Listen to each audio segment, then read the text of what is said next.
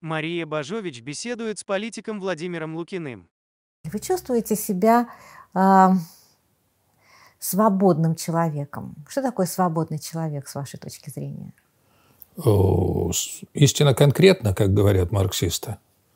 Поэтому для меня свободный человек – это человек, который э, родился, и первые инстинкты, э, первые такие коды интуитивные своего поведения получил в сталинское время.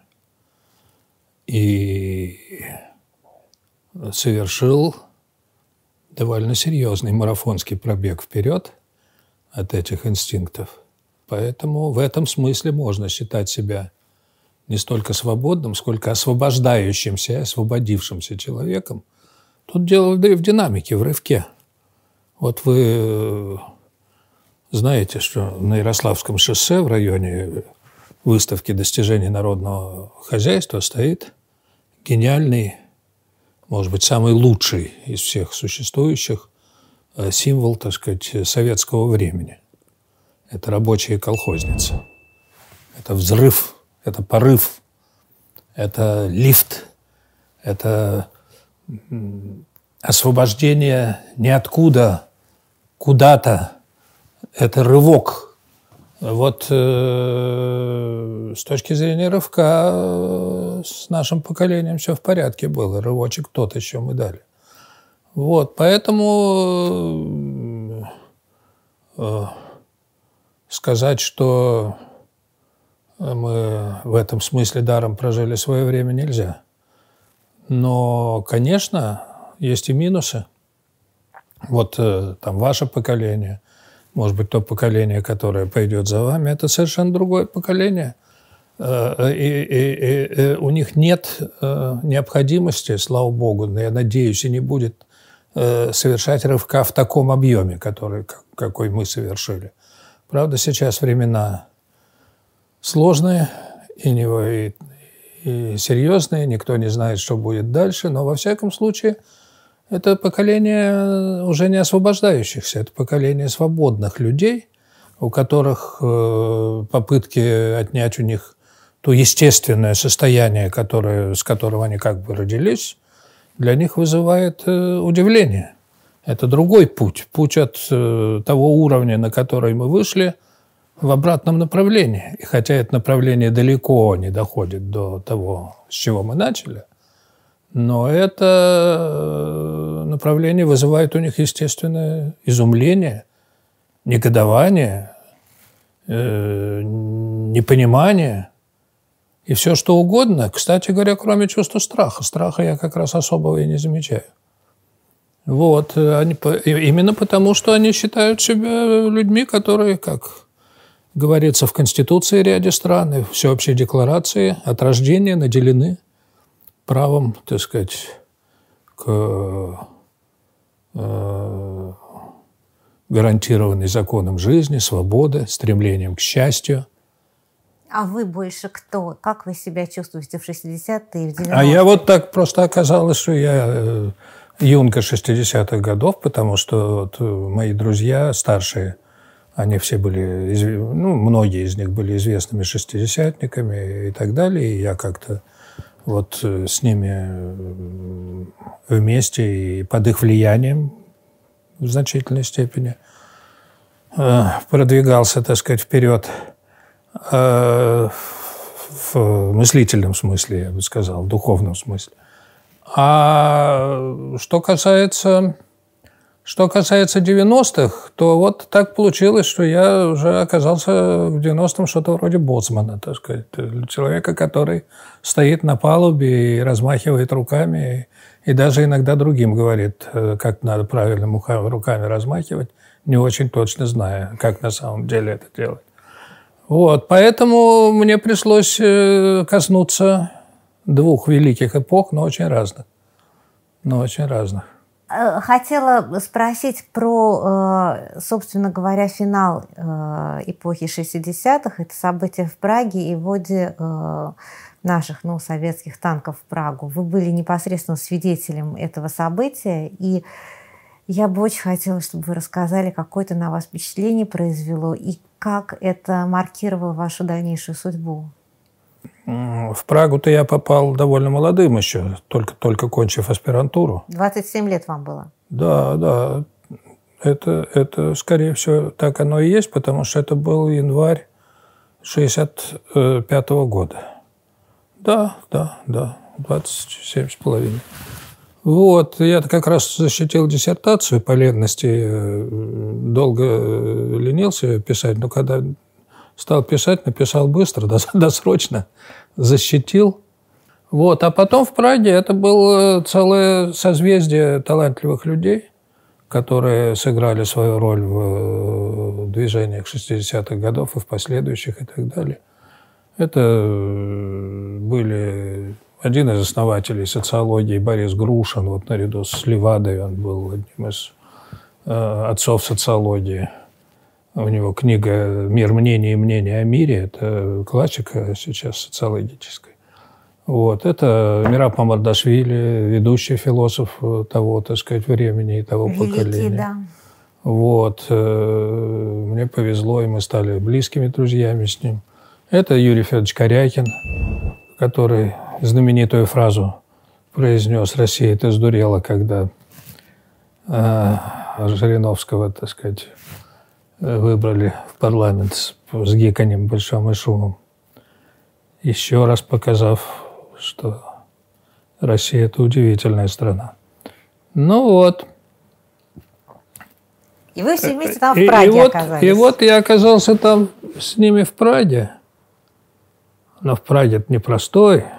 Я приехал в январе 65 -го года, и через, уже через некоторое время началось пражское движение, которое они сами называли «обродный процесс», то есть процесс возрождения. Он начался где-то в 60 в январе 67 -го года, вот с этого, ну, даже и пораньше.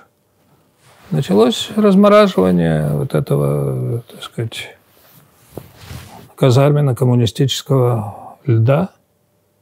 Люди стали думать, люди стали говорить, люди стали писать. Люди перестали размахивать кулаками в толпе, когда едут в трамвай, почему-то стали улыбаться друг другу. Вот. Э, люди стали становиться другими. А, страна размораживалась, появились э, газеты литерарные, новины так называемые. А, оказалось, и что оказалось? Оказалось, что наши шестидесятники и пражские лидеры обродного процесса, они прекрасно знают друг друга, знакомы друг с другом, обмениваются давно уже информацией и так далее, и так далее. Вот. Так что, так что все это было тесно связано. И вот в такой обстановке мне трудно было, так сказать, э, занять какую-то иную позицию, тем более, что я к этому был подготовлен, э, будучи в семье э, родителей, которые были правоверными коммунистами, ну, коммунистами 20-х, не 30-х годов, а еще убежденных коммунистов, которые сидели которых посадили в 1937 году, в 1939 выпустили. И которые были, конечно, носителями вот этой идеологии, о которой я чуть раньше говорил, когда я как-то по глупости, э, щенячьей глупости, я бы сказал, маму спросил свою, как-то еще при Сталине дело было. Э, говорит, а кто, а кто умнее? Они же висят вместе там. Ну, понятно, что бородатые умнее, чем безбородые, так сказать, а там четверо-то висели. Вот. Э, а, а кто, Ленин или Сталин умнее? Мама вся как-то сжалась, побелелась, глянулась по сторонам. Сказала, конечно, Ленин. Вот сейчас э, бы человек нынешний сказал, что это за глупость. А тогда это был почти подвиг, сказать таким образом, в том контексте историческом, который реально существовал. Вот таким вот образом я отвлекся от чего-то, по-моему.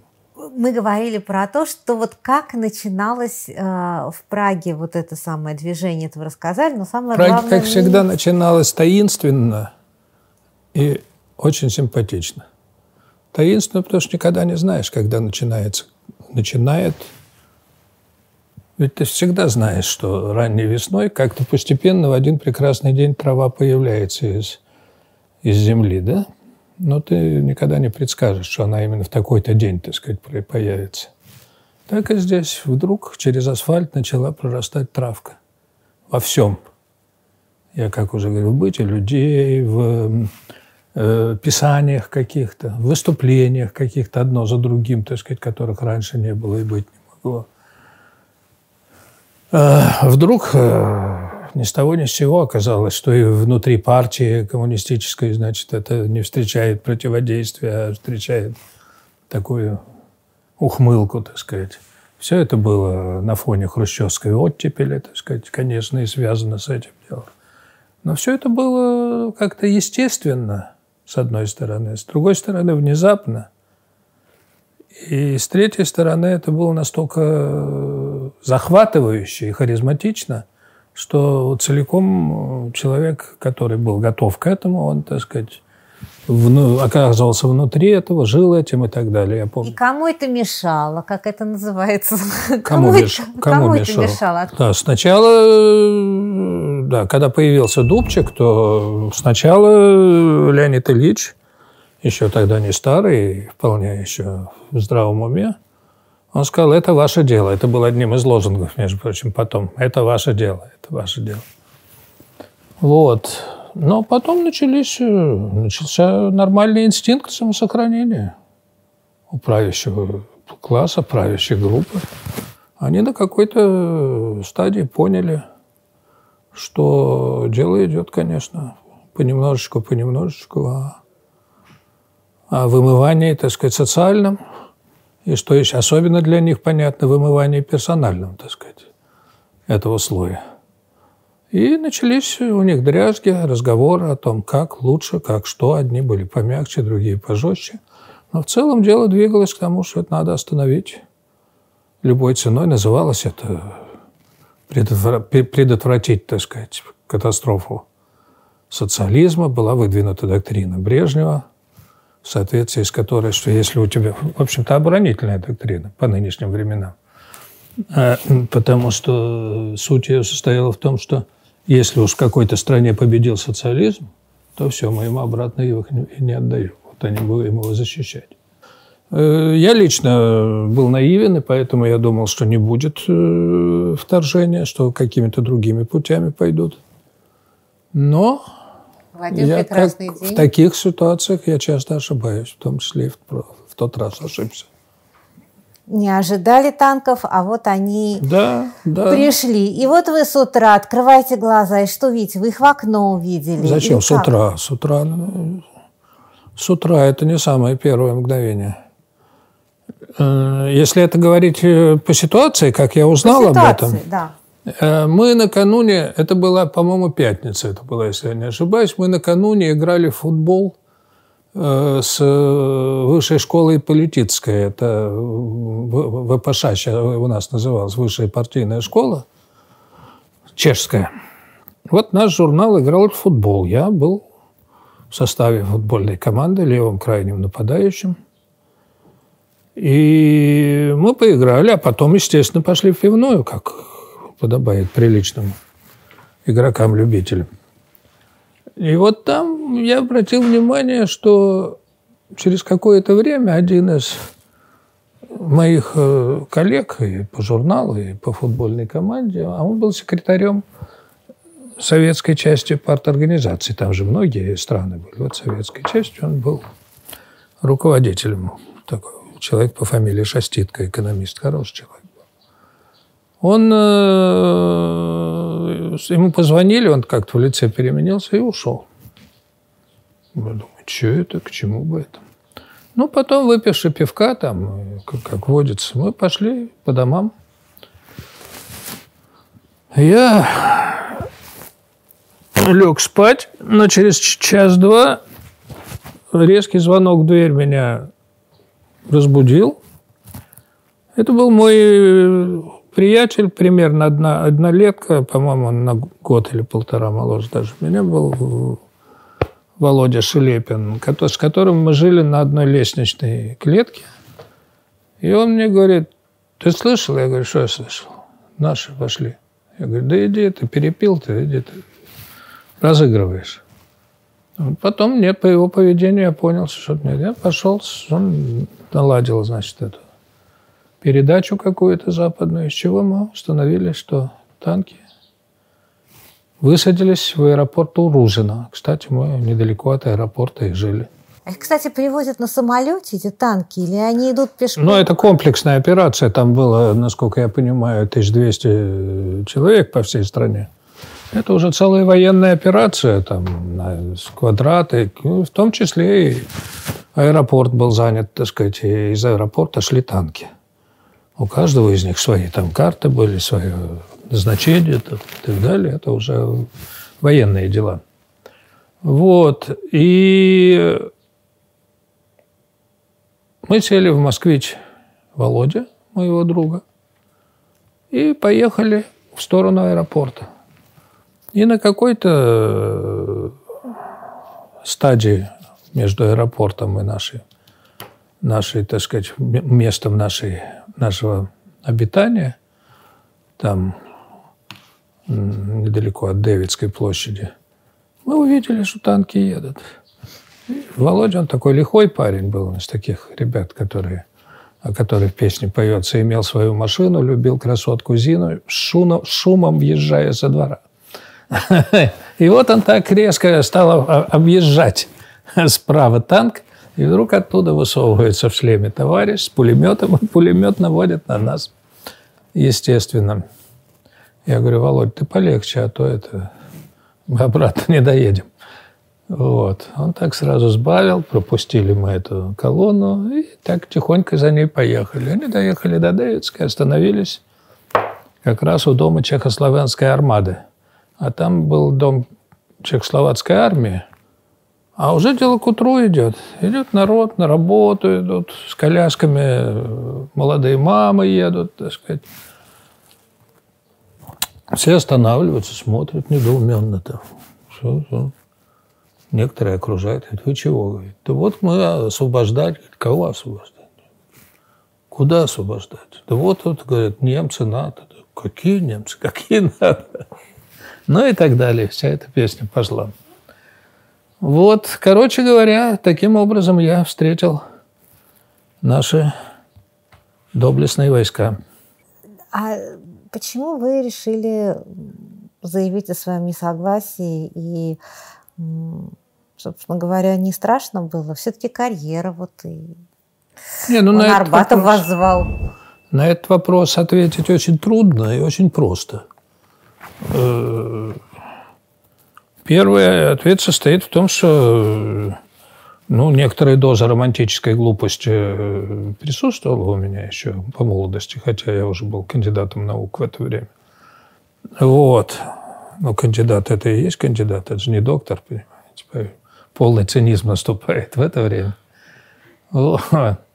Значит, э, во-вторых, уж больно у каждого человека есть свои измерения. Уж больно контрастно тогда возникала, возникала ситуация между правдой и неправдой, между добром и злом.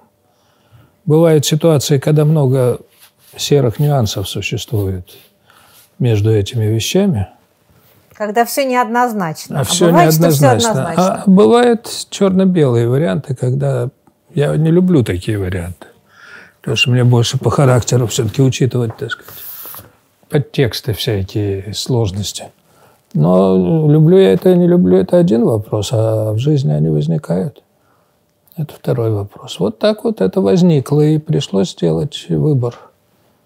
Что я сделал? Кстати, э, э, не то, что я никогда об этом не жалел, я и тогда об этом не жалел, но я оказалось, что это выбор просто с точки зрения, так сказать, моей, если не карьеры, то судьбы был решающим плюсом, а не минусом. Почему? Да, потому что вы же уже упоминали 90-е годы. Потому что когда начался процесс в России 90-х годов, то тот факт, что у меня в биографии есть обстоятельства, которые доказывают, что я не, так сказать, коммунистический бюрократ, а выступаю за какие-то вещи, сыграл большую роль в том, что меня выбрали в Верховный Совет России, например. И дальше уже началась такая довольно активная политическая карьера и работа, которая обогатила мою жизнь. То есть вы сделали выбор, э, сами не зная э, о том, что он потом абсолютно предопределит всю вашу дальнейшую жизнь. В тот момент вы просто поняли, что вы не можете молчать, что вы не можете принять вот это вторжение танков как, э, как некую данность, с которой не нужно спорить, потому ну, что это линия партии. Как сказал Портос, я дерусь, потому что я дерусь. Ну и что вы сделали? Вот вы написали докладную записку. Написал в ЦК, да, написал в ЦК, что я считаю, что это неправильно, что это повредит. И приводил самую целую серию аргументов. Небольшая записка была. Все. Как говорил один великий писатель, кратость – это сестра моего таланта. Или он не так говорил, кажется. Ну, да и вас выперли из ну, Праги после да, этого? Да, но не только ни одного меня, там было несколько человек, там были корреспонденты «Известий», например, Кривошеин. Там был мой друг по Праге Михаил Поляков, который с тех пор и на долгие годы остался моим другом. Вот, и много других, немного, человек 7-8 прислали военные, ну, просто наш КГБшник, который там был, сказал мне, что вот мы эвакуируемся, время такое непонятное.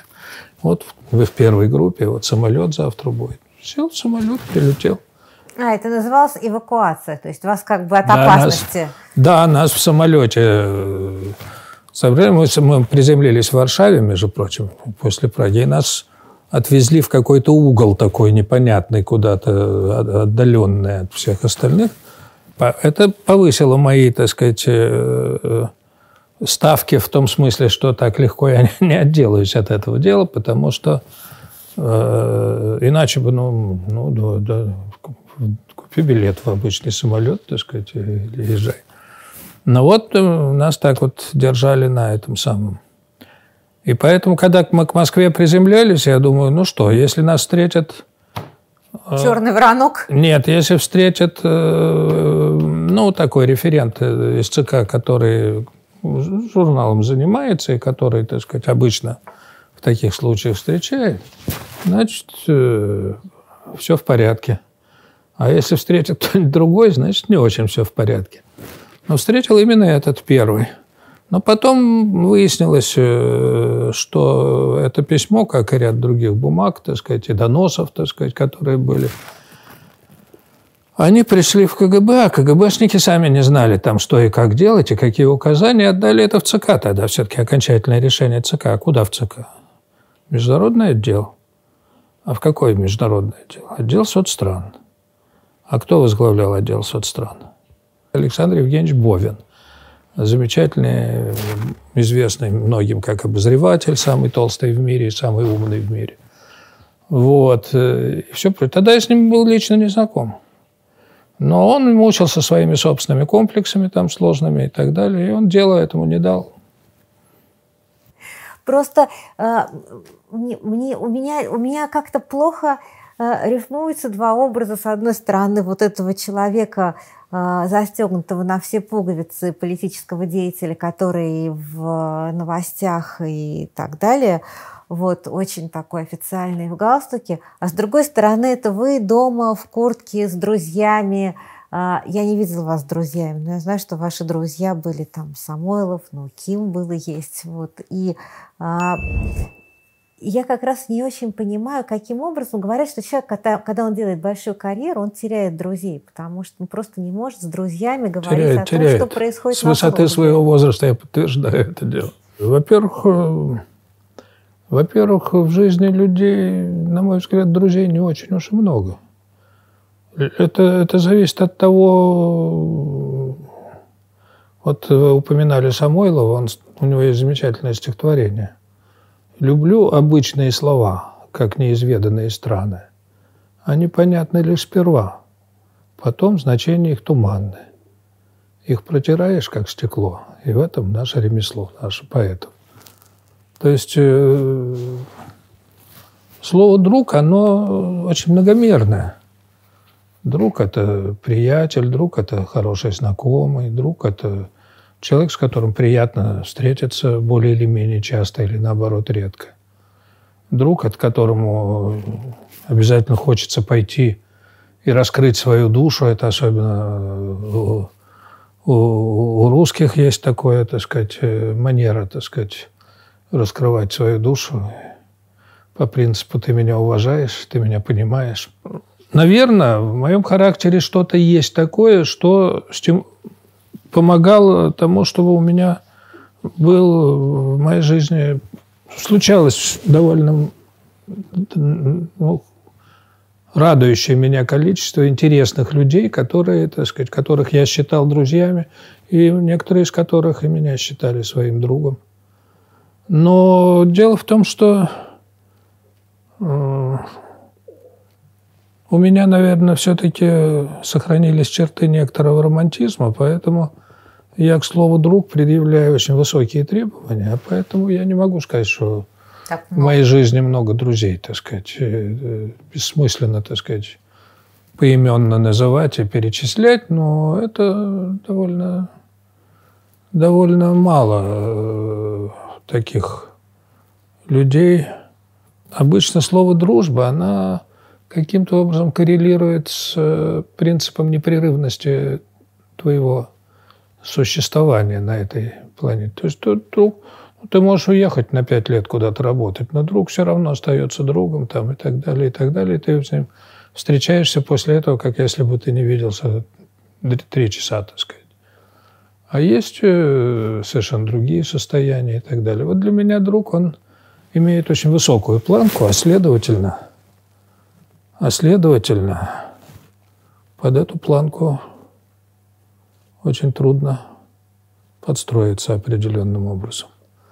Вот, так что, но, но, но, к большому сожалению, можно предметнее говорить не столько о друзьях, сколько о памяти об ушедших друзьях. И это легче. Это легче.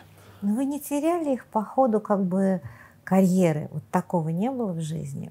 Терял чего? Друзей. Наверное.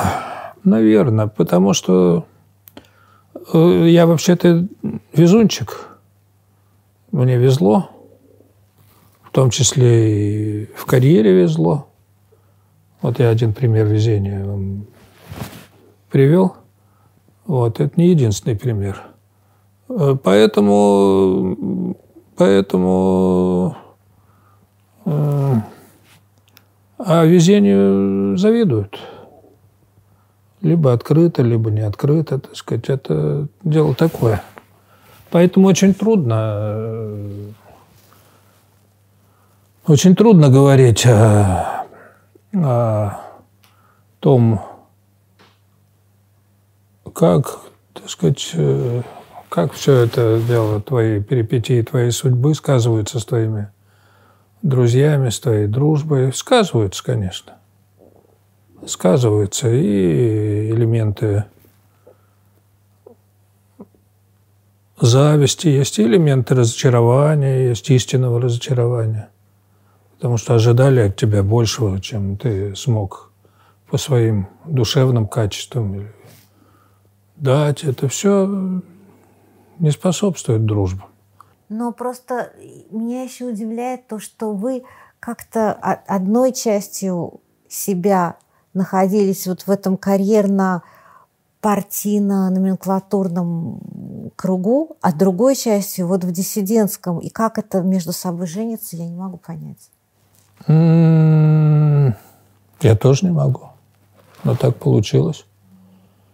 Вы были своим для них, вот для диссидентов, вы для них были своим. А у них спросите. Хорошо, что, а для что я вам скажу? А для и, и да, и, я, я бы ответил так, и да, и нет. И да, и нет.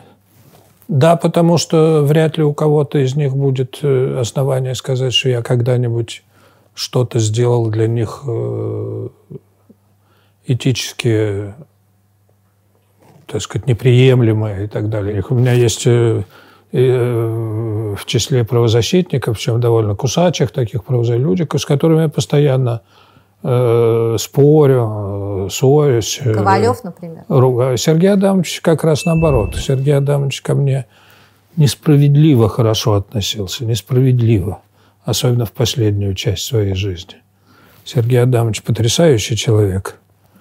И его нетерпимость в его самые энергичные годы была все равно потрясающим. Это один из людей, очень немногих людей, которых я, с одной стороны, любил, с другой стороны, боялся.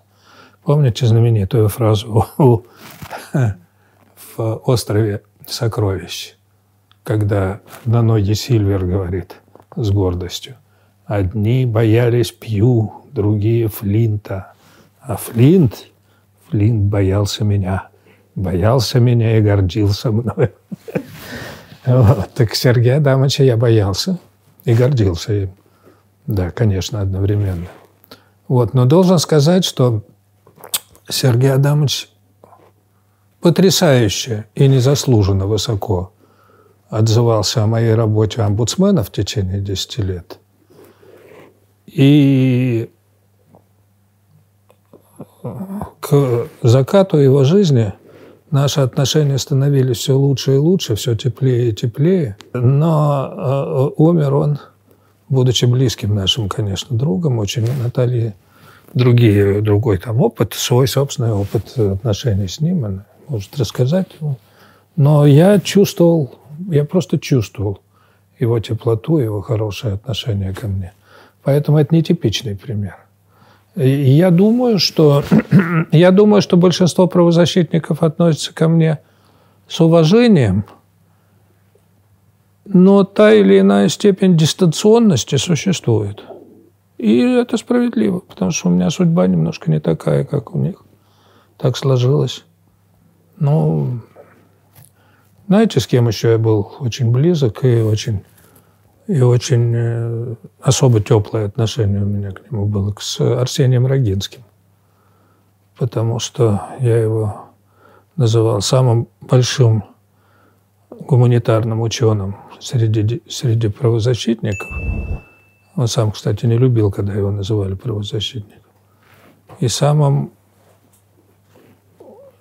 самым умным человеком среди правозащитников и самым лучшим правозащитником среди умных людей. А, короче говоря, вот он был человеком талантливым, и некоторые свойства его ума, ум аналитический, ум, умеющий отличать нюансы интонации, политическое чутье, харизматическое обаяние и умение лидировать, не выпячивая себя, а наоборот, как бы даже со стороны э, руководя процессом, так, чтобы было не видно, что он им руководит. Эти качества потрясающие. Мы были с ним очень дружны, но все проходит, к сожалению. Скажите, а какое время для вас счастливым было? Вот сам? Какое время для вас было счастливым в жизни? А, ну, я примерно так скажу. Знаете, если с 13 июля 1937 года, а когда кончится, это я вам скажу позднее немножко, ладно? Хорошо, договорились. Спасибо вам большое. Пожалуйста. А вам не кажется, что от людей вообще мало что зависит в истории? Что mm-hmm. в какой-то... От людей мало что зависит в истории, что она в какой-то момент начинает идти по своим рельсам, и никто уже не властен ничего не изменить, не остановить, что это как некоторый такой поезд, который теряет управление и мчится вниз под откос. И вот что, может быть, сейчас что-то такое... Ну, вы хотите, чтобы я ответил на на те вопросы, на которые ни Сократ, ни Аристотель не, не, не смогли дать окончательный ответ? Хочу, конечно. А, один мудрец сказал, все предопределено, но выбор есть. В рамках того, что дано человеку а, свыше, Кем свыше, чем свыше. Это отдельный разговор. Человека всегда есть выбор. Вот мы только что говорили о выборе. Вот. Но в какой мере этот выбор влияет на личную судьбу человека, на, на выбор коллективный какой-то, на выбор страны, вообще на выбор всего человечества. Это вопрос очень тонкий и сложный. Это так не разберешься. Я, может быть, неисправимый консерватор, я склонен э, считать все же, что существует определенное движение движение человеческого духа и человеческой истории как проявление э, индивидуального и коллективного духа. Э, э, оно происходит, но оно происходит очень медленно, значительно медленнее, чем вот эти бурливые события, которые кипят вокруг нас. Но это правда же, что вот, например, скальп уже как-то неприлично снимать с человека, а раньше это был предметом доблести, правильно? Но воюют по-прежнему. А? Воюют по-прежнему. Уже давно вроде пора перестать. Воюют. Э, что же вы хотите? Вы хотите э, изменить э, отряд приматов так быстро, да? Подсчитано, что процентов 70-80 человеческой истории состоит в войнах. Наверное, это следует прислушаться не только тем, кто считает, что это результат каких-то чисто меркантильных противоречий между людьми, но и э, особенностей натуры человеческой, которые меняются очень медленно. Вот. Э, но меняется все-таки. Ну вот я приводил вам пример. Вот мы уже давно беседуем, а мне еще не хочется скальп снять с вас, например. Еще не хочется? Хорошо. Правмир. Чтобы менять, нужно говорить. Не забудьте подписаться на наш подкаст.